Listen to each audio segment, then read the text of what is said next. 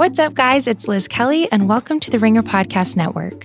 April is a huge month for TV, and starting this weekend, the Recapables feed returns to give you in depth analysis on your favorite TV shows, including Killing Eve, Billions, and many more. There will also be a special Precapable series on the Recapables feed on the final season of Game of Thrones, where our staff forecasts what will happen every Sunday on the show. So make sure to subscribe now before the premiere of Killing Eve and Game of Thrones on Apple, Spotify, or wherever you get your podcasts.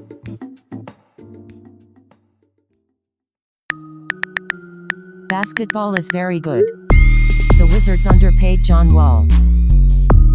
AD should resign with the Pelicans. The Nets actually won the Celtics trade.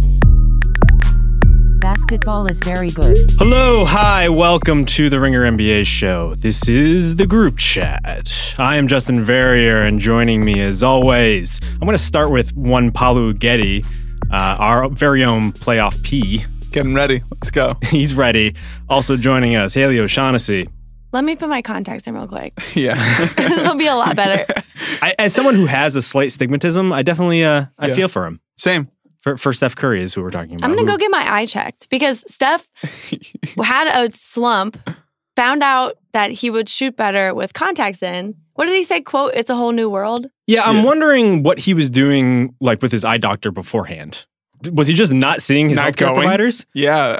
It sounded like from the story from the Marcus Thompson story that he had this basically condition that he'd never really like taken care of, I guess, Mm. where you can't even have LASIK surgery because that's that would even worsen it, I think, or something Mm. like that. So I don't really know. I I just know that I'm very blind as well. So the eye is a complicated thing. I feel like that happens a lot with guys just try, who uh, have been shooting poorly. They just always go to the eye doctor, and all of a sudden they find like the slightest thing wrong with them, and all of a sudden they have the proper contacts to wear. Then I'm just wondering, like, what does the basket look like to you when you don't have, like, can you not tell? Like, I feel like that's one of those things. Like, I'm very blind and I can't, like, if I take my glasses off, I can't, like, read, like, the closest sign next to me. It's, Imagine how accurate he is that he's been shooting this way without it's like he just sees the net and he's like, oh, I just chuck good it up there. vision. well, is he nearsighted or is he farsighted? You know, that's my biggest question. Yeah. Well, out of stigmatism, I think, is, I don't want to get this wrong, but I think it's nearsighted, but I could be wrong. that sounds about right. That's what I Yeah. have. I, I'm farsighted. I, I'm perfect. So Uh, today, uh, what was that laugh about? We're gonna have a conversation after this. Let's do this, guys. All right. On today's show, we're going to talk about some teams that are peaking and slumping before the playoffs. Uh, playoffs start next week. This is our last group chat before the playoffs, guys. Uh, wow. It's about what are our standings? Where are we? I think we're on on the like the eighth seed bubble. Yeah, Yeah. take the bubble. that I'll take sounds the about bubble. right. we're the Heat. We're just dying to get in. We lost Josh Richardson. I guess that's Chris. Yeah. Uh, we'll also we'll also talk about some other stuff. But uh, first, I want to talk about the real winners of this week: the Washington Wizards uh, firing Ernie Grunfeld after 16 years at the helm. 16 years. I'm trying to think of the last thing I did for 16 years. I don't think it's anything. Maybe put Live? contacts in. Yeah, besides, besides lived. Yeah. Well, you, you could argue. One could argue. Uh, but we're gonna we're gonna talk about some other bad teams in relation to the Wizards. Uh, we're gonna call them our futureless rankings. Basically, uh, a ranking of all the bad situations in the league. Uh, which ones are the worst?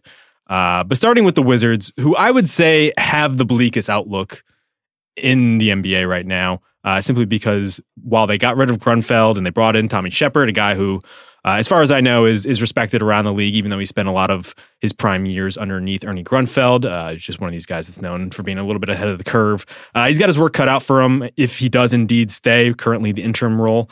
Uh, just based on the the salary they have in the books, John Wall's contract is probably the one of the worst contracts of the past couple years.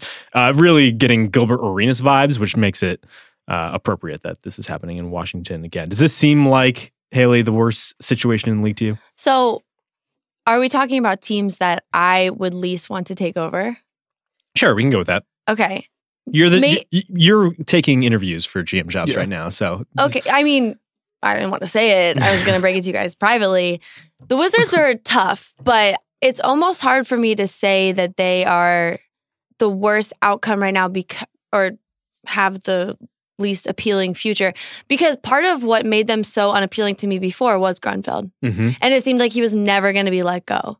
And so that was a major part of it. And, you know, we thought because of him, they would never be able to break up the big three, which they actually did. He traded Otto Porter before he was fired.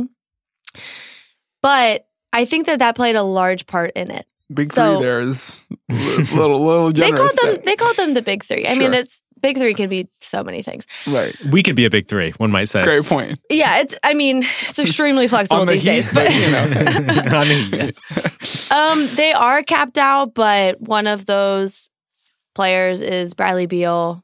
Who knows? Like maybe the new guy will come in and tell Ted, like, you have to let me hinky this. They will completely blow it up. There are just possibilities now because we don't know who's going to take over. Now, yeah.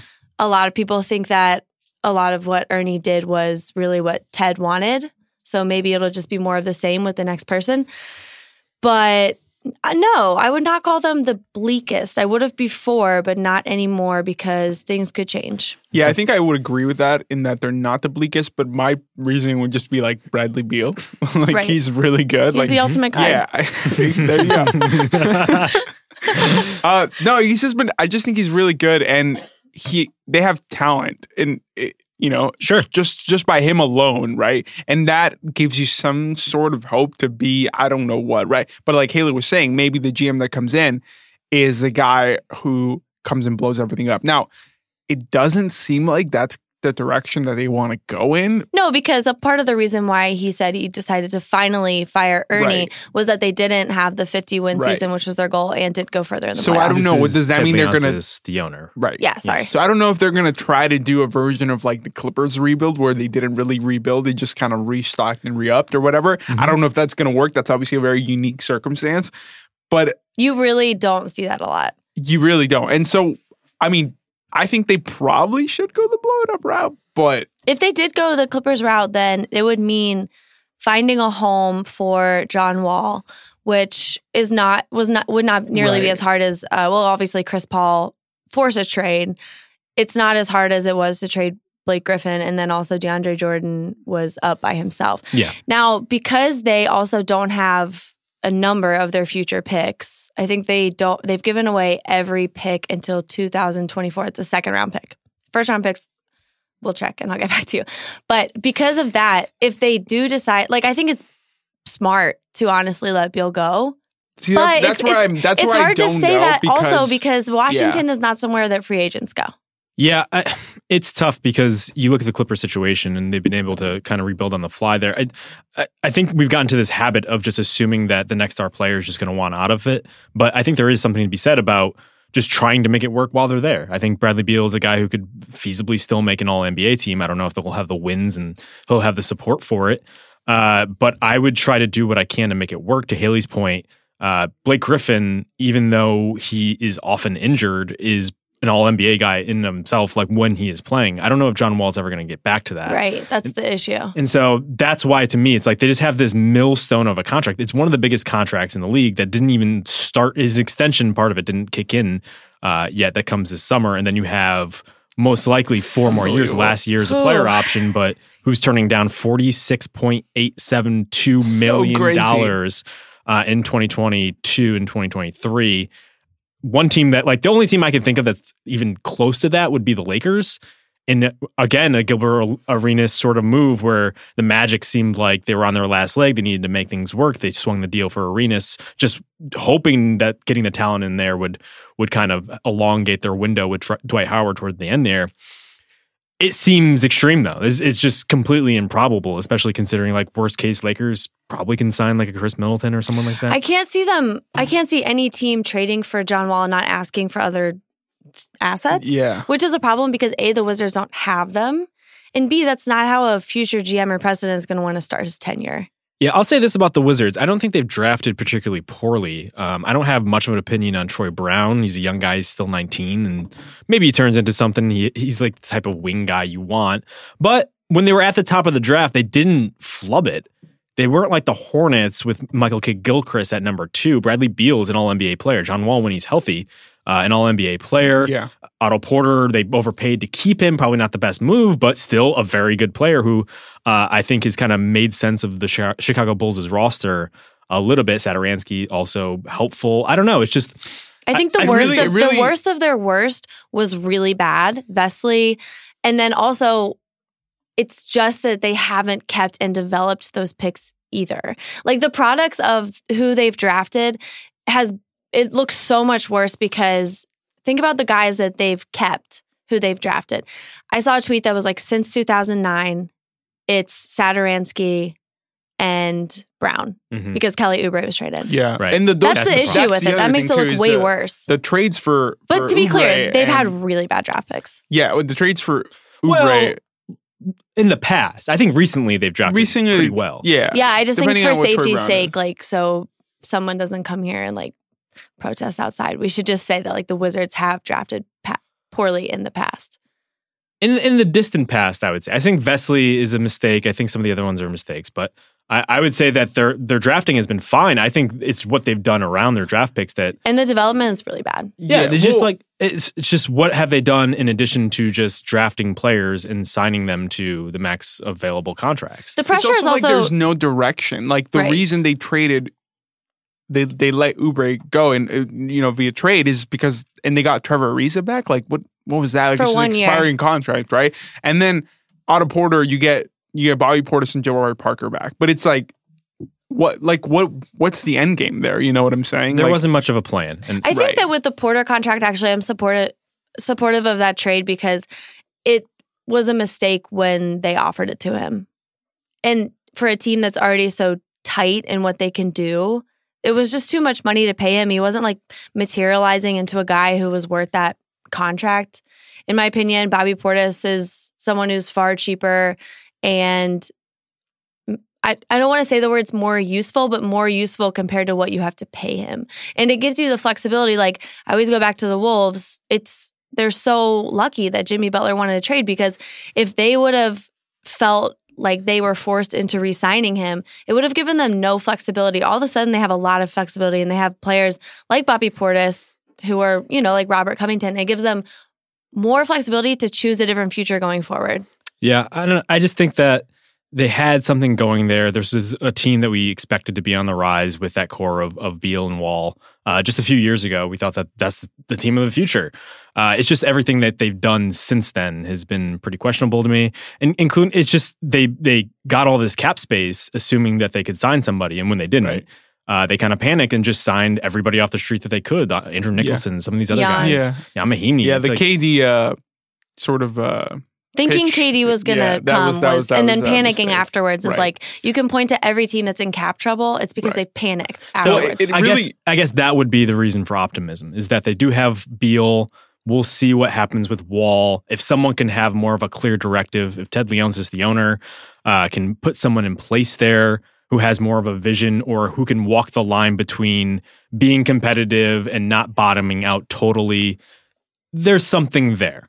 Is what, is Yeah. what I would say. And so perhaps that's the counter argument to saying that the, they're the bleakest uh, place in the league. I think the uh, something else that should be mentioned is that this kind of goes along with development, but the culture is just really bad. And you know, I don't know how much that has to do with if that will end until you know Wall isn't there anymore. I I think that some things might be a little bit beyond repair and when you're thinking like a major overhaul, maybe it's time to overhaul more pieces than just the GM right. And or that's, sorry, the president. And that's the big part of of a lead decision maker's role is to establish that culture, get the right coaches in place to carry it out.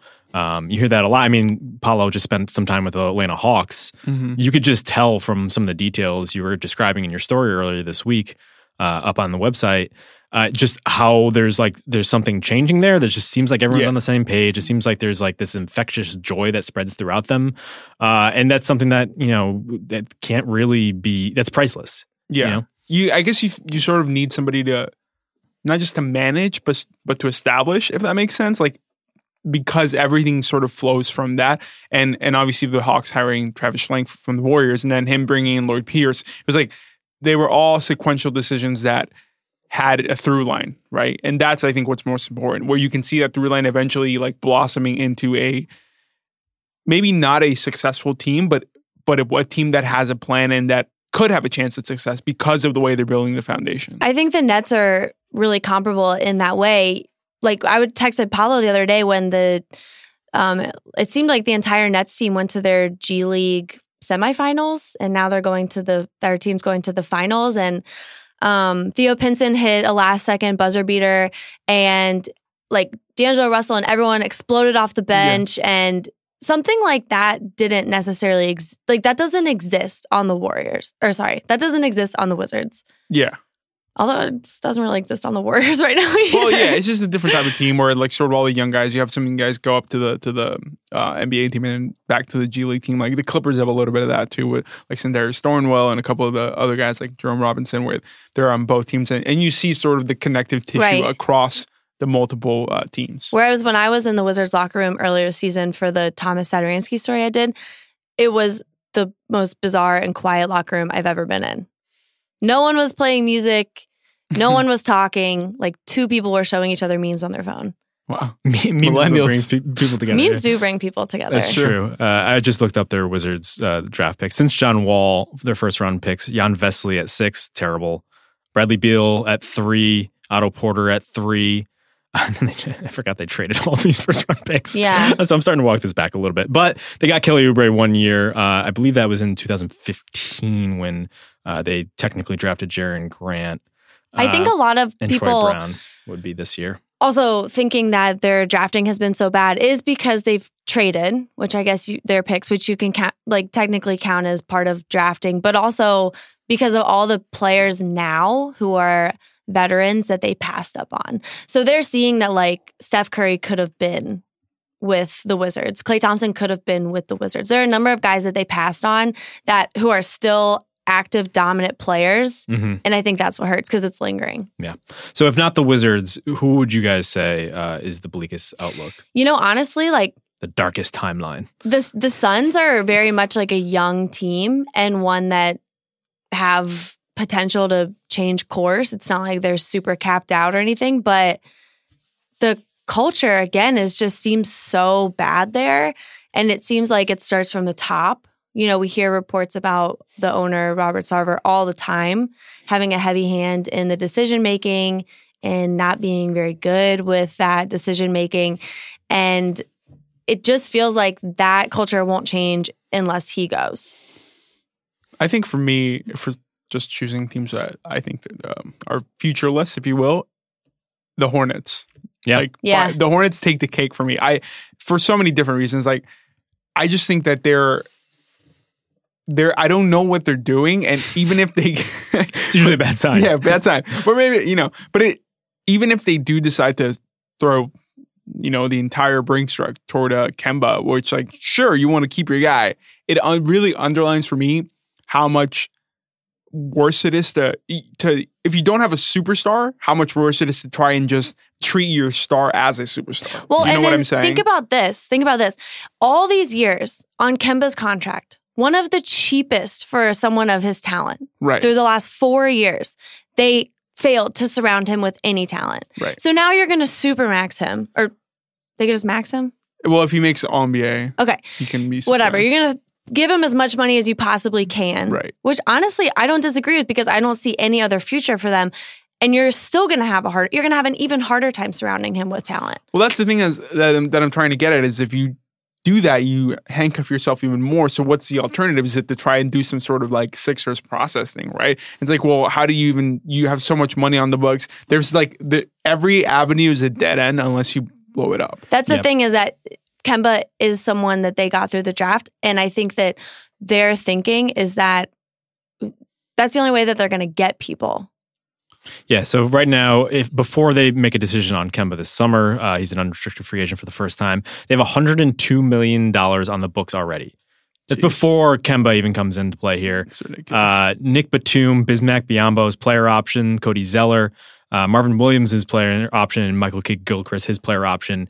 That's 85.1 million. This is someone who multiple times, uh, sorry, this is a team who multiple times on this podcast, we've wondered who their second best player is. Not because Yeah. it's like a stiff competition, but like by default. I have to say, when uh, the first day possible that guys could pick up their player options this season, there's going to be like a party at like the Bojangles in Charlotte. Sure. with some of these guys, because there are three player options that like I can't imagine they waste even a second. Like Bismack Biyombos, who I believe is is coming in around like 15 million Yeah. for doing nothing. Um, I will say this: recently, you've started to see signs uh, of the coaching staff starting to deploy their guys in a little bit more of an interesting way. I think we talked about this briefly last week, uh, and Kevin O'Connor wrote about it uh, for the Ringer. I think two weeks ago, just kind of what they've been doing and, and the the obstacles facing Kemba Walker.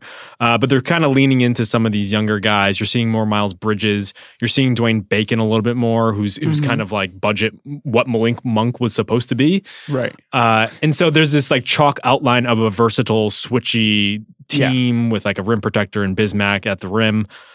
Uh, still, it does feel like they're Yeah. trying. Like they're trying. I mean, that's the thing, it's like, to if, do something. If you're gonna pick something to put your hope in, if you want, if you want to call it that, it is sort of the coaching staff and and and that new, you know, Jim Borrego coming in and sort of trying to establish a different kind of culture, if you will, and playing those young guys more. But again, it goes a, a like that crashes against the everything that is on your pay sheet, if you will. You know, Yeah. so so it's like how do you do that and how do you consider the future of the team while also considering how Kemba fits into that. And that, and I think that's obviously the biggest question for them this offseason. But it doesn't sound like they're not going to offer him all the money. It's just about whether he turns it down or not. They Right. have a number of second round draft picks going out as late as 2021, but they also do have, they should have four coming in.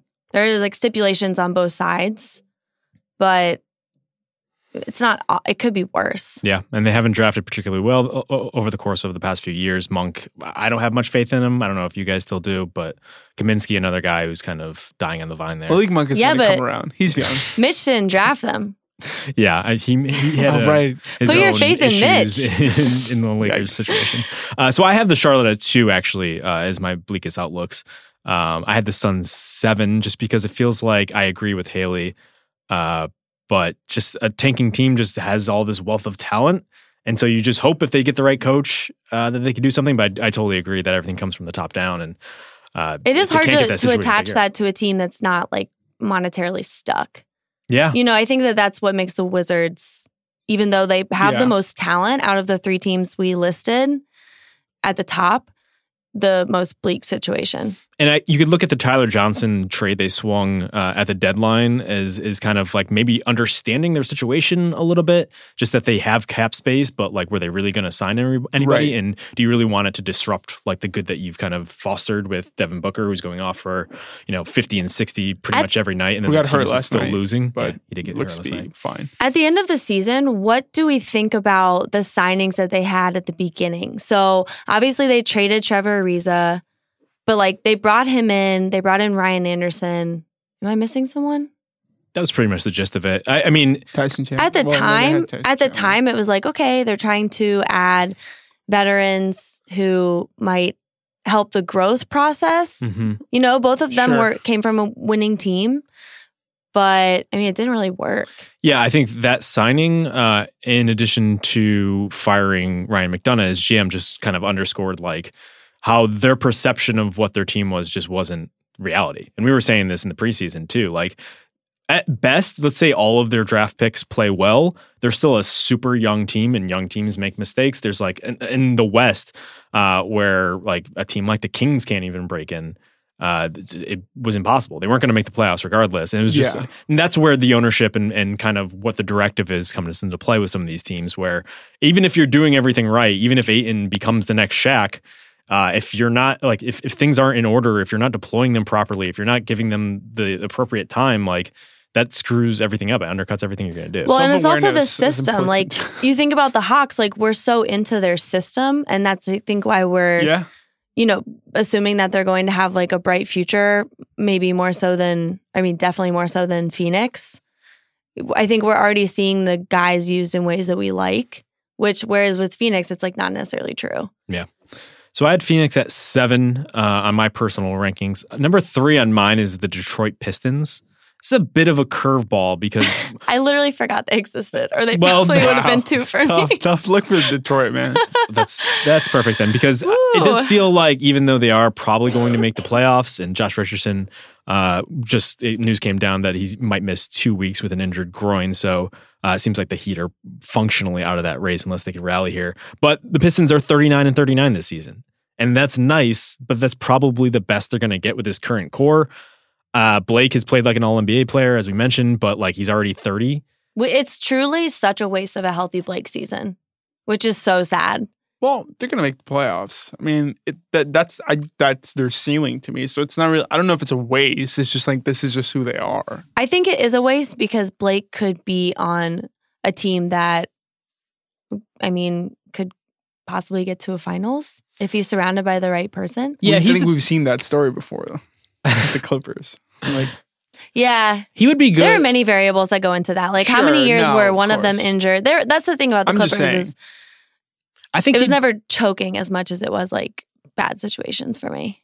I think he'd be interesting on a team that already has something in place. And he, if he was like the fourth guy, if you're a team like the Rockets a few years from now, and let's just say that you have the contracts in order to swing a deal for him, and the, the Pistons just want to dump his contract, I feel like he would be the type of guy like you put him in a winning situation. Well, they they wouldn't trade for him because they have Chris Paul, but a team like them, yeah, uh, the Heat, for instance, let's say the, The Heat, Heat, That's interesting. just want to get a star in air quotes into their system. I Mhm. think he's the guy who could maybe take a, a second step under Spoelstra and that uh, whatever they're doing in the gym there, where everybody gets abs all of a sudden. Um, yeah, so, just, just magic, Seems nice. abs. yeah, just use the use the medicine ball or what do you use for Run abs? on the beach. What do you use for abs? Incredible question. crunches. Do Yep. people still do crunches? Planks. Planks. Yeah. Okay, let's do some planks later. Leg lifts. But Summer's yeah, coming. even next season, uh, it's already looking bad because uh, between Reggie Jackson, Jon Leuer, who's playing ten minutes a game, uh, and and Langston Galloway, uh, they have thirty five million on their books. The one thing is like Drummond's player option becomes a bit of a question because he's the type of guy who could probably get money elsewhere. I don't know. How much know. is his player option worth?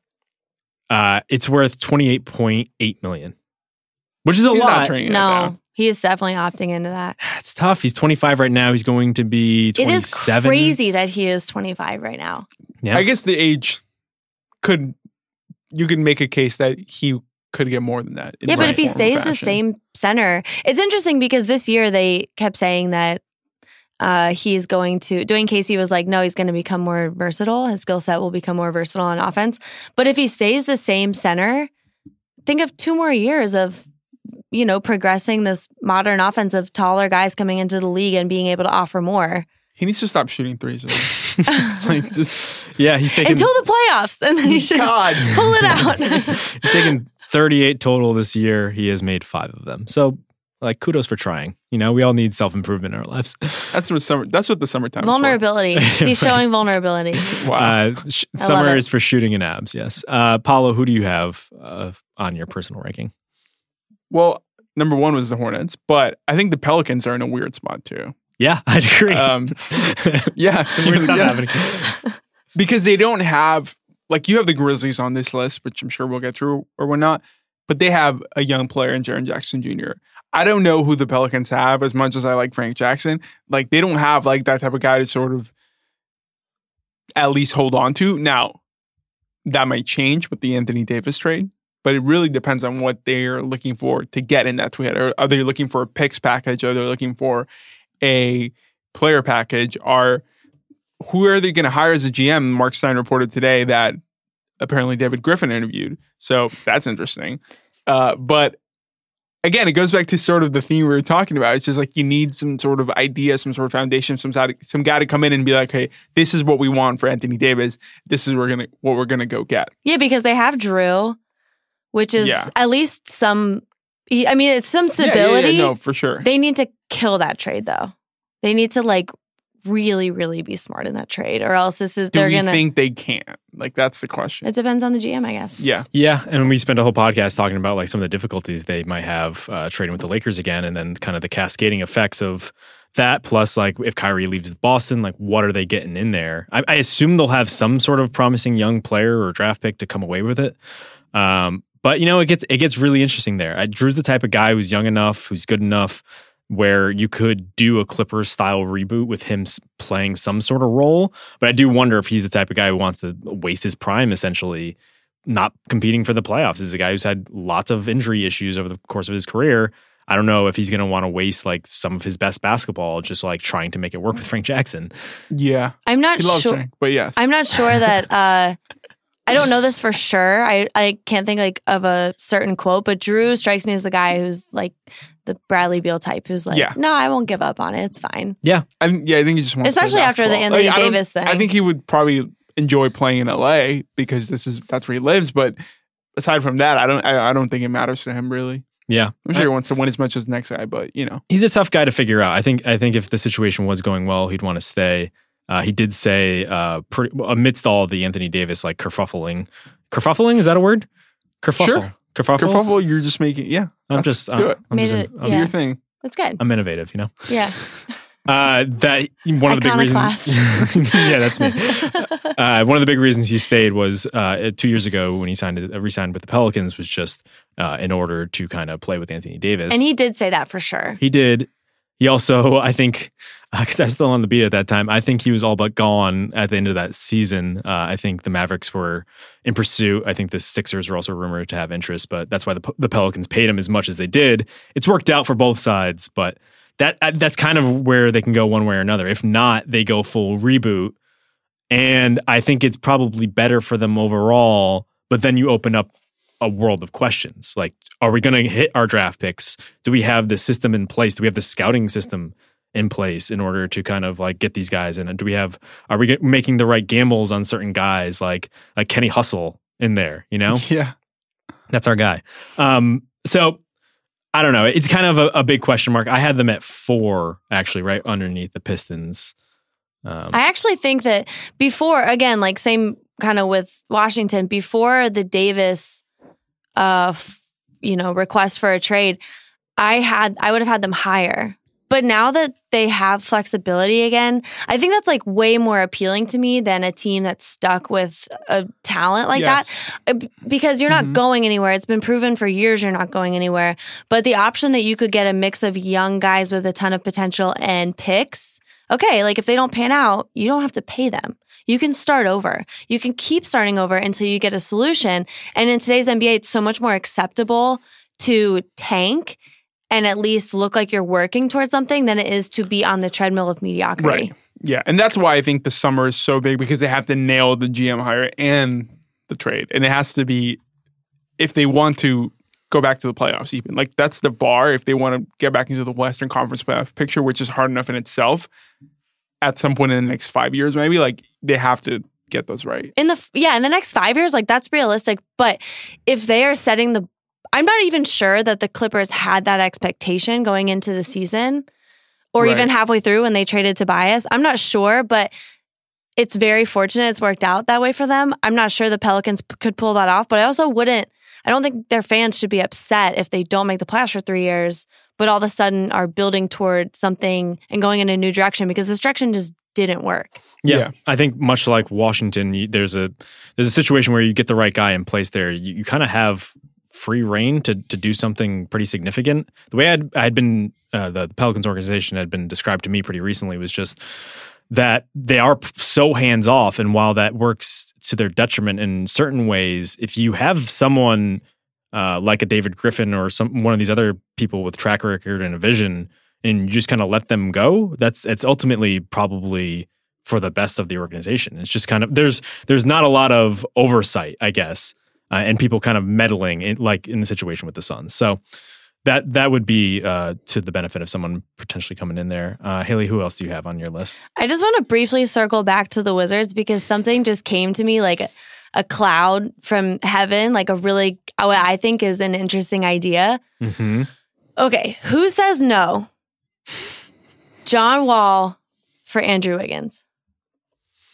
That's an interesting one. You fix the Andrew Wiggins is the worst player, but you f- you kind of start to fix the locker room a little bit. Maybe you like get in a new coach who you think could develop better. Now, with that being said, Ryan Saunders has, it seems like, inspired Wiggins. He's had quite a positive stretch as of late, but the Wolves need a point guard. That's true. They need a point guard. I don't know if they need that point guard. Especially, He, I mean, I'd rather have him than Teague. Yeah, Teague's on the books next year for a player option at. oh, I would 19. rather have Team than Teague too. I'm just saying, I don't know what that does to their path now. I don't hate it. Yeah, it's not terrible. It's it's an interesting idea. Wall's not going to play for a year. I'm like pouring over their books right Which now. is good because then they could like tank again. to the The, Wizards? Wolves. Oh, So your team would functionally be Wall when he's healthy, Covington, Dario, Towns. I Yes. guess why would that sounds great, but I I would say the Wizards say no. I would say the Wolves say no just because I well, I don't know guess what they're getting rid of gonna that contract. See, but that but getting rid of that contract and then taking on Andrew Wiggins' No, they would. contract I is mean, not that they great. would. That's true. They would have to take on another problematic tr- contract. I think that where I'm going with this is that I really believe that Wall is a problem with the other players. Mm. Um, Yeah, that's right. After Jimmy Butler, you'd be sticking Towns with Wall. well, He's going to have Tough. major PTSD. but yeah, well, I think that they are kind of different players, and I think that Wall just appreciates a team that appreciates him. hmm Um, and I think that ever since just wants to be Beal got paid more at first, you know, he like got he's been a little resentful since all of that. I think he just needs a new situation. I think the Wizards need a new situation, even if it's a player that's you know obviously has never shown the talent that Wall's shown. Yeah. I just forgot that we were co- recording this on a podcast, so it, Twitter, Bobby- don't make fun of me for this idea. Bobby Portis, Andrew Wiggins, Jabari Parker on the same team is like that's just like I feel like they can get rid of Retread Jabari eventually. He's not. He's super temporary. well he yeah you're right he's it was only a one year deal right It's a So, team option for next year, yeah. Uh, and it's Bobby met, uh, chimes in here, uh, John Wall and Towns have the Kentucky connection. there you go yeah, and Kentucky I'd be- connects. immediately is the become Chris just- Ryan's favorite team right there They've always Just go hire so John. gross. They've always said that um, Wall really wants to team up with another Kentucky guy. They've you know they've like mentioned Sure. multi- Anthony Davis, Demarcus Cousins. I say just put them on a, all one team. So I never watched that team. Devin Booker Yeah, It's always it's always weird to me when guys just want to play with guys who went to the same college. Like, for not- like six months not Well, even in the same years. yeah, it's just like Yeah. they're not even really friends, but they have mutual friends. it's a like- family Justin their mutual friend is like Coach Cal. right? yeah But you never know. These guys could have recruited, and that could be a special connection. You know, maybe like John Wall recruited another player who now wants to play with him because they remember Sure. that. Haley, who do you have? Oh, for what number are we on? Uh, we're we're jumping around. Okay, yeah, I think I've like changed the order a couple times, but definitely the Pelicans, definitely the Pistons, definitely the Hornets, definitely the Wizards. I would go next with the Cavs. Okay. I like Memphis's future more than I did again, more than I did when they had uh Gasol and it seemed like they had to go for it because they have um him and Conley. I just like when teams open things back up when it's clear that it's not working. Hmm. That's been the the philosophy for the last few years and a lot of the teams that have abided by it are now successful or at least we're starting to see a path where they could become successful. It works. Now lottery reform might change that quite a bit. Um which is important because Memphis kind of has to trade for somebody or draft them. It's another place that's not going to get free agents. But I think the Cavs are worse off than them. Yeah, I think Memphis. The big thing uh, uh, like working against them is obviously the draft pick they owe to Boston. Uh, it's top eight protected this year. Uh, and top six protected next year. So they've kind of backed themselves into a situation where they're going to be bad for the foreseeable future. Uh, getting rid of Gasol kind of just solidified that, and then potentially losing Conley will only make it worse. Uh, so they're going to give up a very good pick. It's just a matter of when. Uh, the uncertainty is a little concerning to me, and just the fact that while they have Jaren Jackson, not like almost losing a year of reaping the benefits of being bad, it, it might be crippling. You know, we're we're not talking about just like an instant reboot. It's it's potentially a couple years Yeah. down the line now. yeah this feels like and and while I think your point is right about teams being aware enough to be like all right it's not working let's change it you could argue the Grizzlies should have done this few years ago Totally. You know? I completely and agree. I think that's what may be coming back to bite them a little bit. And now that they have to take a sort of a longer reboot now that they have that talent like Jaren Jackson Jr. and sort of hope that they have uh, they can draft another guy. You kind of get into a Sun situation where like they have Devin Booker. Yeah, yeah, He's a great exactly. But talent. what, what are you going to do with him? And is it going to take too long to establish? I, I do think the Grizzlies culture might be better, and you know, just a little bit better than Phoenix's. But I think in general, it, it is it is a little bit tough to see how they do how they build this. You know, because uh, the other topics in the in in Jaren's draft have more of a you know, I don't know, a positive outlook. Like you got the Mavs who brought in KP and the Hawks, like we talked about, and and even the Kings, right? They're they're probably going to be expected to make the playoffs next year. So I don't know. I, I it's just a tough situation, and and it's a bummer that they can't sort of maximize. Um, what uh, you know, it, it's probably going to come back to bite them in the sense that. Jaren Jackson is going to get eventually need to get paid once the team is actually maybe getting good, and that's that's you know another issue to sort of keep an eye on. Right. Yeah. The timing is bad. Yeah, Right now, Memphis is sixth in the draft tanking race, uh, which means they would keep their pick for this year. Uh, it doesn't seem like they're going to get any better, too, because Jonas Valanciunas was just lost for the season. Uh, and I went to their game on Sunday, and they were playing guys I've literally never heard of before. Some guy named Dusty Hannahs. Like, I follow the league really closely. I'm going to pay for his character in, personal like, trainer this summer because I need that Dusty name to be in the Jul- NBA next year. Julian Washburn also got minutes. Like, I looked out on the court, and This I'm sounds like, like, a Key and Peele skit. yeah, yeah. Right. Dusty Hannahs is wow. That's that's special. I Yeah. love that. But yeah, to to Paul's point earlier, I mean the the Kyle Anderson contract just seems really weird now because they're paying him for three Yeah. more years after this one, uh, and that's the type of like mid level contract that you don't just want to give out. Also trading for Justin Holiday. Not great. He's So clearly, 29. th- this wasn't the plan. yeah. They were trying to go for it, and things. I went awry. something that uh something that Pat Riley said when fans were getting really frustrated this last summer that they didn't make any moves was that he wasn't going to just make trades to make trades. It was surprising because he's always someone who's pulled off these flashy trades. But you look at their team now and they I think they are in a better situation than they were in the summer even with the same guys because we've seen significant growth in some of them. Hmm. And now maybe they're better set up to make a trade. They didn't rush into Jimmy Butler. I think I'm not really sure that he's the best they could get. And then they'd have to resign him and they'd be in a lot of, I don't even know if they'd have the money to resign him. They would have had I mean, they would have gotten off I don't know, maybe Hassan Whiteside contract. I don't know how they would have done it, but they would have had to give something up. So I think that's the um, argument for not signing guys just to sign guys, even though he said trade. I think patience and being really bad for a couple years is better. Yeah. I agree. Yeah, so um, I, I think that's a good pivot to uh, one of the next teams I have in this list, the the New York Knicks. Um, clearly cleaned the books this year. I, I think we all assume that they're going to get somebody at this point, but there does there, it's pretty much hilarious if they did it at this point. yeah. Well, there's that It's happened possibility. before, though. Sure.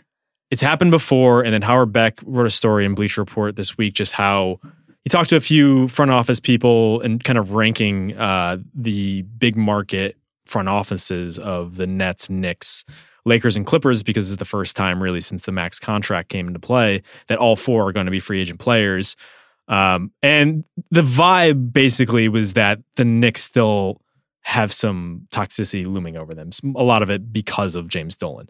Now, it could be the sort of thing where people in the league recognize that and it's completely different than a Kevin Durant and Kyrie Irving who can recognize that, but they also see the opportunity to play together in the biggest market uh, in the league and and, And under a good I coach, imagine- under a good coach, and also doesn't Kevin Durant have a good relationship with someone in the front office, I believe he has.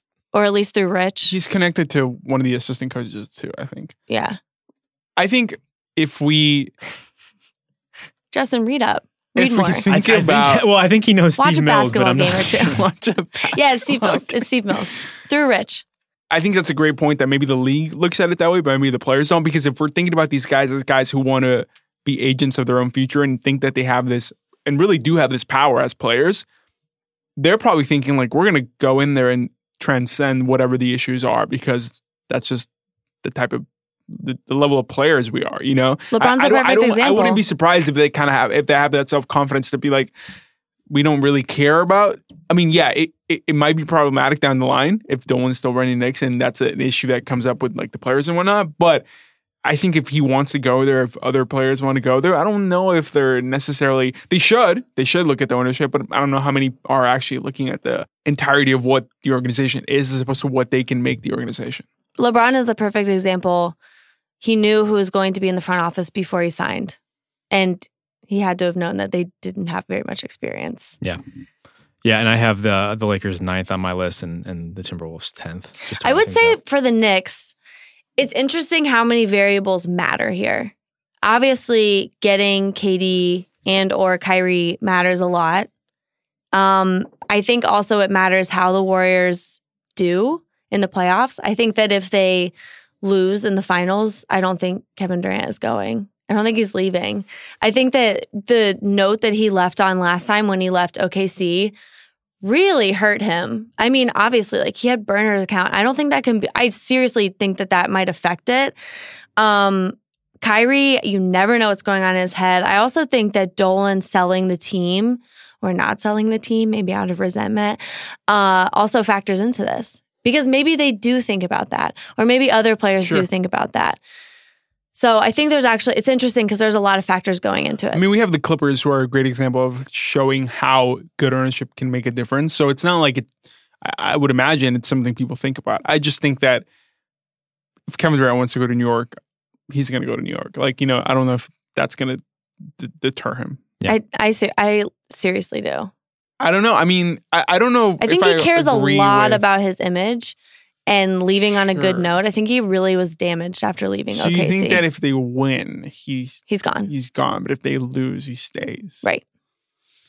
Huh. Yeah. I don't know. I don't know if I agree with that. I, I just I think he might be gone either way. I think the losing would also be like, all right, well, this is it. Like, can't win anymore, so like, let's go. Or you know, or the winning, it's like, well, we won everything, so let's go. You know, I don't Right. know.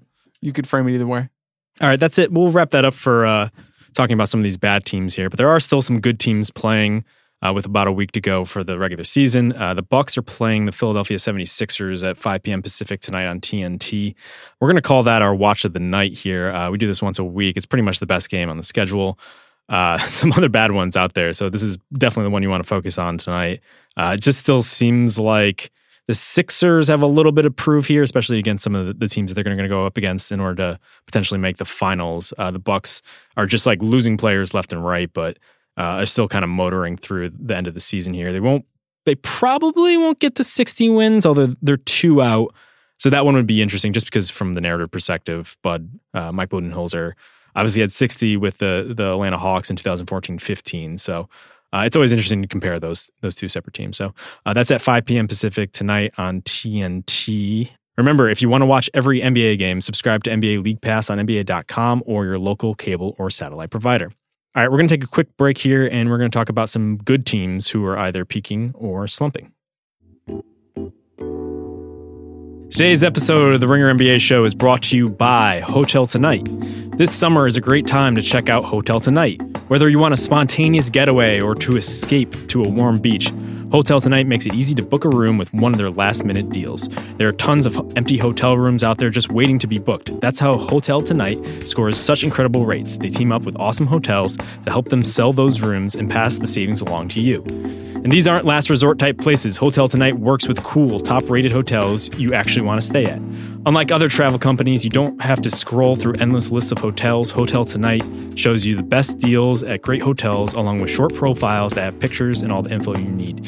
Even though their name is Hotel Tonight, they're not just for last minute bookings. You can play things by ear or use Hotel Tonight to book in advance. And when you join Hotel Tonight's HT Perks program, the more you book, the better the deals get. To start scoring amazing deals at incredible hotels, go to hoteltonight.com or download the app now. All right, we're back. We're going to talk about some good teams, at least in theory. Uh, the big game last night from Wednesday, uh, I thought was just that uh, Rockets Clippers game, and it ended up being a blowout right from the start there. Uh, but the Rockets over the past couple games have really acquitted themselves. I mean, I- it's so weird to think back and to look at some of the, like the stat sheets and you see guys like Carmelo Anthony and James Ennis and the fact that they weren't going to make the playoffs and were really teetering on, the- on the brink of- Chris. yeah, some of these guys that are in there, they're they're essentially a new team here. Uh, but they blew out the Clippers last night. They blew out Denver a couple games ago, uh, and it, pretty much that's their path through the playoffs now. It seems like they're going to get locked into that three seed. Clippers with a six, Denver with a two. So uh, it's pretty good sign when the two teams you're going to face most likely in order to get back to the Western Conference Finals are ones you've completely dominated over the last couple games of the season. Um, I don't know. Do you guys feel the same way about them? Am I wrong to think that they're the most dangerous team in the NBA right now? No, I agree. I think it's funny. People always there's been you know studies on whether the last 15, 10 games of the se- of the regular season affect postseason play as opposed to the first 10 or 15 or in, in the concept of momentum and whatnot. Mhm. But I do think there's something to be said for a team figuring itself out through the course of a season and being at its best closer to when the games are going to matter. You know, and I think with the Rockets, you see that because of their defense specifically and how good they've been. I think they're number the third best defense since the All Star break, and they just seem to be so locked in on on many different levels. They know how to play with Harden. They know how to fit around them. They know how to defer, but they also know how to contribute, like Chris Paul did last night. And I don't know. Obviously, facing the Warriors is another conversation altogether. But as far as like everybody else in the West, there's nobody else.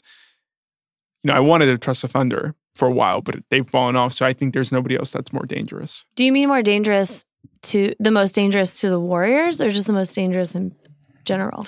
I'm not sure. I, I think definitely to the Warriors. I want to say that they might be more dangerous than the Warriors at this point. I'm cautious about saying they've figured themselves out than just they're in it they're streaky and they're in another Sure. uptick. I think that we haven't had this many good defenses on the East and in the West at for the top teams uh, in some years, kind of because the Cavs. So it's exciting, and I'm glad that the Rockets have like are have a solid defense, and I think that that really matters if they can continue that in the playoffs. Yeah, I think that's what's more more important because we know what their offense is already. Like we know what Harden does, what where Chris Paul fits, what Capela does. It's it's all there. It's just about if they can take the advantage on defensive end somehow against the Warriors, which is very sounds unlikely, but it's possible. That's maybe the key to uh to making it another seven game series. I don't know. I, I've been watching this team pretty closely over the past couple days here. I think they might be better than last season, which is crazy, crazy to think. say, yeah. just because they they struck that balance between offense and defense so well and and really dominated all of last year. They won 65 games. Uh, I just feel like we put a lot of stock in Trevor Ariza as being like the key to everything. Right. And obviously they took a hit when they lost him, but it was more because of the guys they tried to use in order to fill the void. It was the Mellows, it was the Michael Carter Williamses, it was the Marquese Chriss's of the world. Uh, but they've slowly and steadily just like worked the fringes better than I think I've seen in a very long Yeah. time. Like done like Danuel House, Again. I believe. yeah, I can't gr- get this great right. last night. I, I think he's like a, a credible three and D wing. I think he's shooting close to forty percent, uh, and he's the type of guy that is pretty much enough of what you want from Ariza. It's basically you're trading off the certainty of Ariza, a veteran who's been in those situations, who's been with the Rockets for a very long time, friends with James Harden, to almost these dice roll players like House, uh, like Austin Rivers, Yeah. uh, Iman Shumpert, who they got as effectively just to for getting rid of uh, Brandon Knight's contract and, a- and a draft pick. So they have some guys, and I'm really curious to see what they can do in the playoffs. Well, I think they've also, you know, we've often talked about Harden's defensive reputation, but they've, as he's gotten a little bit better on that, I think they've sort of em- gotten em- emboldened, if you will, Mhm. by him causing deflections or you know getting steal, which which he has done a very good job of this season, and and and taking on this sort of.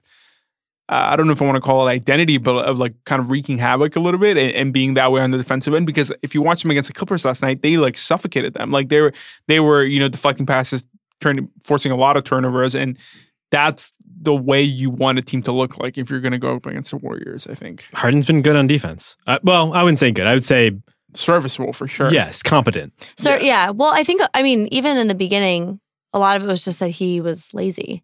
On defense. It Mhm. wasn't necessarily that it wasn't there. I think that his uh, defensive abilities or lack of defensive ab- abilities, like I wouldn't even have called that true last year. There were many moments last year when that people compared like Russ's defense even to Harden's, and pretty often Well, Harden's post is better. his post defense is also really good. I think if you look at the analytics. Paul just cramming those stats. yeah. No, it, it's funny to think though. Like we talk about how so much has changed with that team, but they really just their, their best five or the five they're probably going to use most often in the playoffs is still the same guys. It's just it's Harden, it's Paul, it's Eric Gordon, it's Clint Capela, it's PJ Tucker. Yep. So like we always talk about consistency being key to certain teams. There is a degree of consistency. They've just been able to fill out the the six through eight guys that they're going to need Yeah. uh, in a playoff series. So I, I'm really encouraged. I'd be surprised at this point uh, if they didn't make the Western Conference Finals again. And I'm starting to think that like it, they might even. Get, My Yeah. my one concern is that uh, Say it. Harden had a huge year. He had a historic year of Yep. scoring, and you, guys do get worn out. Yeah. They're going to need that from him in the playoffs. Right. And the first place that his energy will go is Well, defense. and to that point, also Chris Paul has returned from another hamstring injury, and he's been very good. He's been pretty good, but can he hold up? Right? Like, is he is he not going to fall into another injury trap in the postseason, which obviously would doom them again? So it's a very fine line. Yeah, I think Harden's usage this season is second in history, only to the Russell Westbrook MVP season, which is a lot, and it's a lot of isolations. He's like, if you look at the frequency of isolation plays, it's like Harden at like forty percent, and the next two are Rockets two, and then everybody else. Falls it bangs out. up your body too. Yeah. Um, but I guess that the flip side of what you're saying about Chris Paul would just be that they were right there. And if they had Chris Paul, if he does stay healthy, I think they win that. they yeah. probably win that series. They, Yeah. They're up, you know, 3 2 with home court advantage. Up at halftime. Up at halftime in game seven. They were up, I think, like 17 in game six, They lost by a statistical like anomaly, basically. which with was all, the 27 irony was, right, was which is quite thick. perfect. But you know, Get some of those LeBron no injury shots. right. Uh, okay, let's let's move on here uh, to our, our slumping team, which I can't think of a team slumping more than the Oklahoma City Thunder. Much to, to, Yikes. to playoff P's chagrin here. Uh, uh, in the past fifteen, they're six and nine. Uh, in the past ten, they're three and seven. Uh, recently swept by the Nuggets. Not a good sign going into a playoff series where you're probably playing the Nuggets in round one. I guess that is kind of that playing the Nuggets is the question about the Thunder, right? Where in the regular season they were beat every time they played them, but it, is this team going to be any different in a playoff series? to The be fair- Thunder just don't have enough offensive depth. yeah. You just don't to be good in a playoff series. And and I think the news came out today that it doesn't look like like Andre Roberson was supposed to play some team, some games with the G League team, but he is now not able to because he's not ready. But he also the G League season ended, Oh no! so uh, they they don't know what the de- like what the plan is there. Um, so that's not good. That's more on defense. But I think you're right. Like I don't know where else they were going to get that offense from. Well, I mean, often it will come from some player yeah, they'll but have it's a like good game. it'll be like, one in three Ferguson. games. Yeah, Schroeder. It'll be like one in three games, and that's not consistent enough. Right. It's it goes. Jeremy They have to fall back on the defensive identity. That's their strength, and then hope that Paul George can score forty points a night. yeah, Which you know, they were built around Paul George being transcendent in a defense that was like bordering on transcendent. right? And when Russ stresses out because nothing's going right, yeah. you know, he kind of gets aggressive and uh, in the wrong ways. I like the, I like the, you framing it as stressing out. Like he stresses out, and that's how that's what. I think into that's play. how he I- reacts. Is that he he goes very much like Yeah. I'm going to win this game. Right. I have to win this game, Yeah. which is like you can't. You're not going to win this game by yourself. right. And also, it seems like Paul George may be having a shoulder issue too, which is factoring into all of this. So yeah, It, it's always interesting when Russell Westbrook has these kind of uh, like statistical feats. He obviously had uh, 2020 20, uh, just I believe a day after Nipsey Hussle died. And it's like he made a big point of it and it was a nice moment, but there's always that kind of nagging thing in the, in the back of your mind like, it, why aren't you like this all the time? Or like, And I think it would be exhaust. I think it's just like exhaustion yeah, because he does have to pull a lot of weight for the rest of his team, and you know their defense has been good all year, and that's also kind of exhausting. All right, let's move on to a team that's peaking here, uh, the Utah Jazz. In the past 12, they're 11 and 1. Uh, the, the, the funny thing is, though, I cannot have envisioned an easier stretch of games than the Utah Jazz have played over the past couple. This is, I'm going to read this off to you. They've had Phoenix, Minnesota, Brooklyn, Washington, New York, Atlanta, Chicago, Phoenix again, Los Angeles, Washington again, Charlotte, Phoenix again. That's basically like go get that four seed, go get the five seed. Like, Right. like, like So I'm a little bit torn here. I think things are coming together as they often do late in the season for the Utah Jazz. Uh, the problem is just that the like this is cake. This is there's really nothing to be gleaned from here uh, other than they're just kind of taking care of business. I think that that contrasts with the next team that we're going to talk about, which is the Nets. They've had a, a horrifically tough schedule. Yeah. And I've watched their games and, you know, the things that they have struggled with all season, uh, last night, turnovers and rebounds. It's tough when you're playing teams that are like that excel and are good in forcing those. But I think that they, it's not themselves that has slumped. I truly think it's the schedule. It's been brutal. with the Jazz, I that does make me not trust them as much, maybe because while things may be coming together and improving, it, it there's no there's no barometer. There's like it's not a proper way to measure them. I feel like going into the playoffs. I will now say getting that- them to the getting to the five seed instead of you know where they could have played Portland, like that's huge because then I mean Portland's obviously with the use of Nurkic injury, they're very vulnerable. I will say with the Jazz, it is good to know that they are not a team that plays down and plays up to their opponent. And it's Yeah. nice that they're consistent enough to win the games that they have to win, Yeah, or they Uh, should win, I should say. yeah. I'm a little um, wait and see on the Jazz here. In in terms of the Nets, they're the past 15. They're seven and eight. Uh, as Haley mentioned, they do have a pretty rough schedule.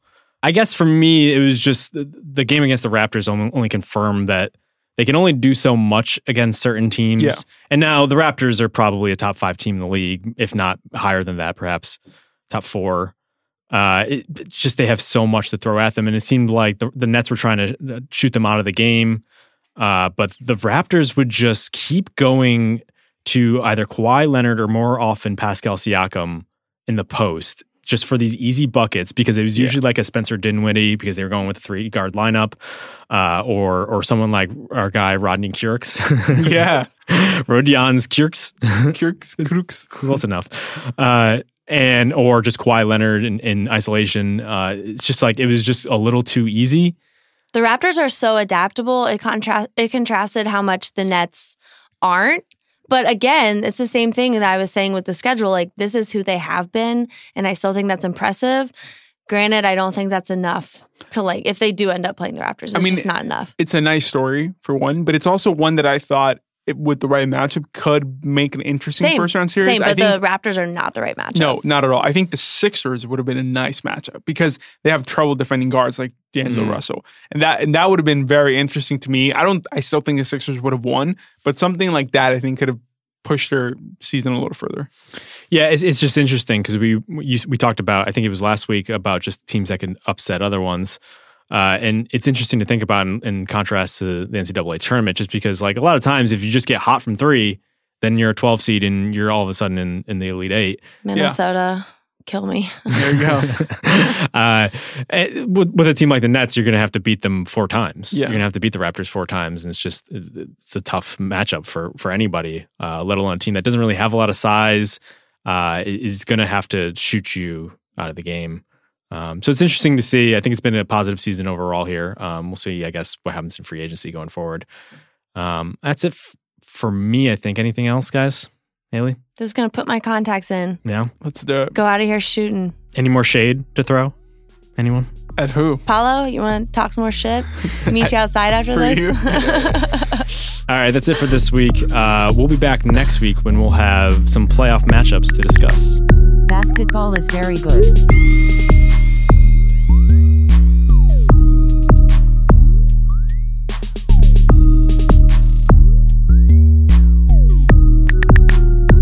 Basketball is very good.